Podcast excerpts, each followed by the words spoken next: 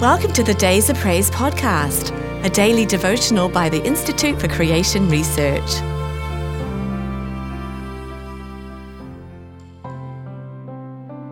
Man's grief and God's compassion. For the Lord will not cast off forever, but though he cause grief, yet will he have compassion according to the multitude of his mercies.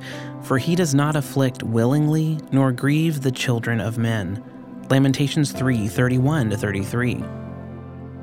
The five chapters of the unique book of Lamentations, written by Jeremiah in his grief over the destruction of Jerusalem, are all written as acrostics, with each verse of each chapter beginning with successive letters of the 22 letter Hebrew alphabet.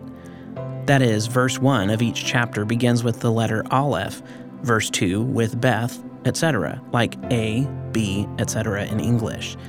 The middle chapter is written in acrostic triplets, the first three verses beginning with Aleph, and so on.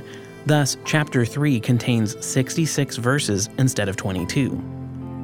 The three verses of our text are right at the midpoint of this middle chapter, comprising the final triplet of the first half of the book, and thus uniquely constituting its central theme as such, it could well also be the heart cry of every saint in any age experiencing God's chastening hand.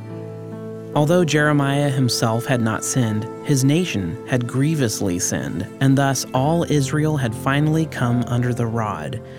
Nevertheless, the prophet could assure his people that God still loved them and would renew his compassion even in the midst of their grief. God does not willingly send affliction, for he is not willing that any should perish, but that all should come to repentance. When we suffer, or our nation suffers, as it surely will if it continues its present rebellion against God, it is well to remember his promise.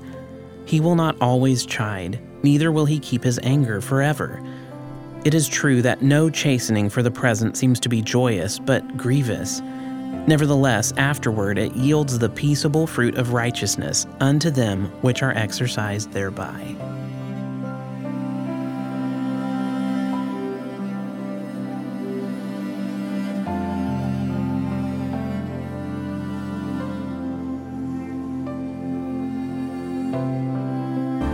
If you've enjoyed today's devotional, be sure to subscribe wherever you listen to podcasts and please rate and review so more listeners can find us. To support ICR's ministry, visit icr.org forward slash donate. Your gift of any amount helps us reach others with biblical truth and encouragement.